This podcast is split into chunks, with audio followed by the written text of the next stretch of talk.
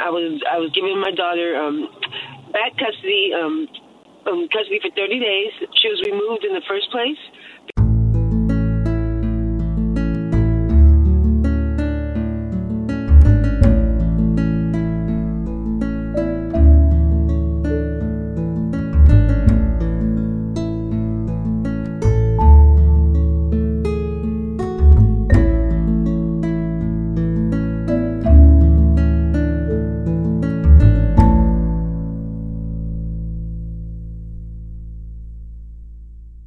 Secret How to Fight Child Protective Services and Win.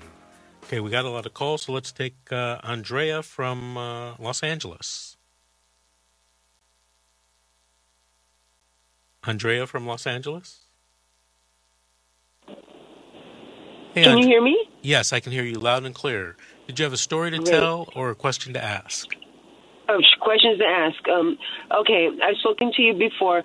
Uh, my case um, ended up in Edelman's court um, in 2017 because I was a victim of domestic violence. Okay, and I was I was giving my daughter um, back custody um, custody for 30 days. She was removed in the first place because we were in Santa Monica Family Court. And whenever uh, DCFS was involved in the referral, the judge would not let me see my daughter until the referral was closed. So it ended up being status quo, and she was with her father. Okay, full time. Okay. At this at this point, 2017, we had an incident. I was I was given the EPO. I had my daughter for 30 days. I told the workers that the judge is not fair. You'll see what happens. I end up going to court as a victim. I leave with all my rights taken away. Okay. The worker sees what's going on and says we're going to get you into children's court right away. Next week, was in children's court. Um, what my ex is doing, he's been calling in referrals, and what he does is he'll call in a referral right before a hearing. So I'm unprepared. I have no idea what's going on, and this has snowballed into. Um, I have about like probably 18 incident reports.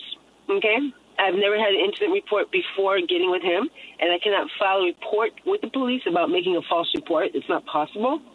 I um, just um, what has happened is I have not been offered any kind of services for reunification. The allegations were that I was um, a drug user. I voluntarily did the drug test. I realize now that I had a right not to, but what I did is I thought it would be good to show them who I really am. So I, I've overcomplied. I've taken 95 tests, all clean, 95. Okay, I had missed. I was late for one, and this turned into a court order somehow because I guess because I was testing and I thought I was doing the right thing, but I should not have did that. The father, he has a history of um, of drug abuse and um, a full rap sheet. I don't have a criminal history, but he's only tested twice. He's always given, um, always had the custody. Now, the last worker went to the same high school he went to. Okay, so I was wondering why there's so many allegations being made. No one's calling me and telling me they're happening. I'm not, I have to go.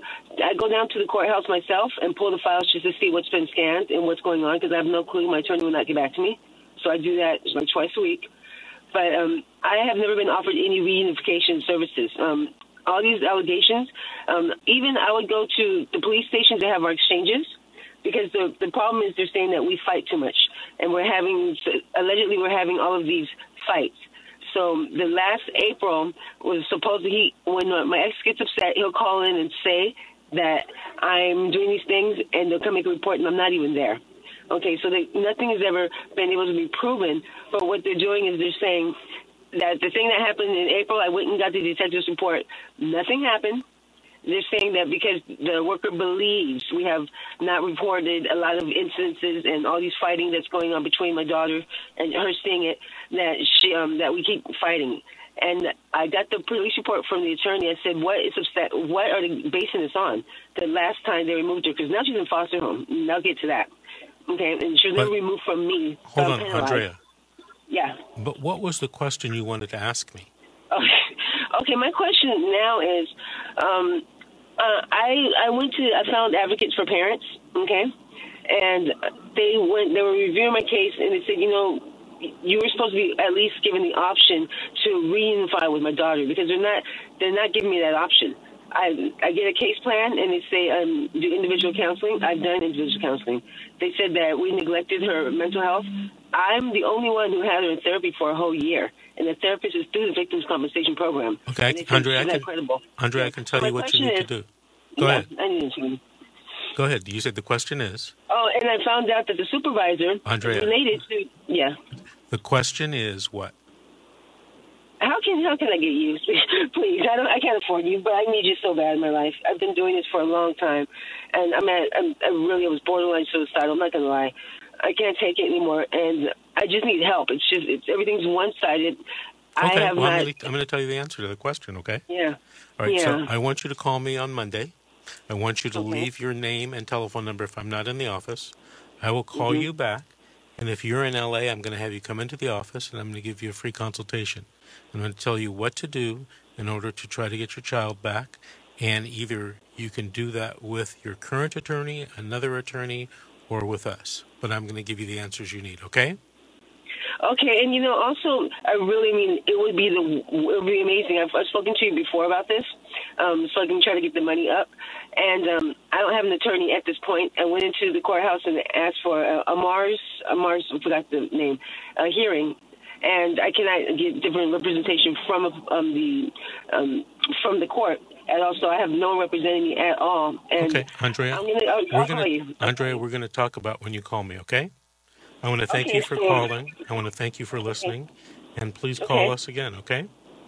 I will. What number do I call you at? Triple eight, triple eight, six five eight two. Triple eight, triple eight, six five eight two. Call Monday. Oh, really?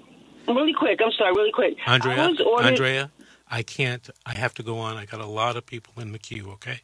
I can ask a quick question. No, we'll talk about it on Monday, all righty? Thank you, Andrea, for calling. Let's go to Allie in Merced. Vincent. Hi, Allie. How are you? Um, I'm doing okay. Um, I've talked to you actually a couple of times in the past. Um, and right now, I, I just kind of had questions pertaining to my case I'm still going through. Um, I was I was actually tried for the Marsden hearing um, back before my dispo juris hearing, hmm and I had showed the judge. I had told him one of the points I was making to show her incompetent um, was that she has been telling me from the very beginning when my son was detained in August that I could not file for a 388. And I know that's one of the petitions I could file at any point in the case. No, that's not Um, true. That's Allie. That's not true. The way Okay. 380, the way 388 is written, if you read it, you can't file a 388 until after the disposition hearing. So have you have I you was informed wrong by advocates, I guess. have you um have you uh, read 388? Because you can Google it. Yeah. WIC Yes. 388, and it says right there that it's supposed to be filed after the disposition hearing. Now, I have seen people try to file 388s before the disposition hearing, and sometimes they're turned into a different type of motion, or sometimes the judge accepts it. Um, but that's not the norm, and that, in my humble opinion, it's not the law. Oh, okay, yeah, because I was told because of the placement, because I wanted to dispute where he has been placed out of my care, that I could file that. Well, you can So file I- you can file a motion to um, to dispute the placement, but at the disposition hearing, one of the key issues is the placement. Is the child going to be placed with you, foster care, relative A, relative B, relative C? So you get to have a trial on that. Okay. Okay. Um, and the second part, um, kind of uh, entailed with that, um, is do you, uh, do you always are you always allowed like an evidentiary hearing? Absolutely. Well, at the at your stage of the case, at, at the jurisdictional dispositional hearing, which call it, they call it the juris dispo hearing, you are absolutely allowed, as a matter of constitutional right, to have an evidentiary hearing. You're not. You may not be able to have an evidentiary hearing on a 388, but that's a whole nother question. If you're at the juris dispo stage, you're allowed to have a evidentiary hearing. Okay, because I've I've um, I pled no not guilty because the 300 um, B and G petition wasn't actually filed um, as my under myself. I'm the non-offending non-custodial, and the the ER worker initially detained my son, and even in the detention hearing um, report, it says in her words because she wanted a drug test before she released my son. Okay, well, she's not entitled to that. And if you're non offending, if you're truly non offending in the 300 petition, the child should be placed with you. There is no requirement in the law that you take a drug test. The judge, even prior to uh, jurisdictional dispositional hearing can't even order you to take a drug test because he or she has not taken jurisdiction over the case. Listen, it sounds like some things are going oddly in your county. Please call me yes. at the office. I'll speak to you. Free consultation. It's 888 888 6582. Thank you for okay. thank you for listening and keep listening, please. Have to take a break right now, pay some bills. This is attorney Vince Davis and this is The Secret How to Fight Child Protective Services and Win. We'll be right back.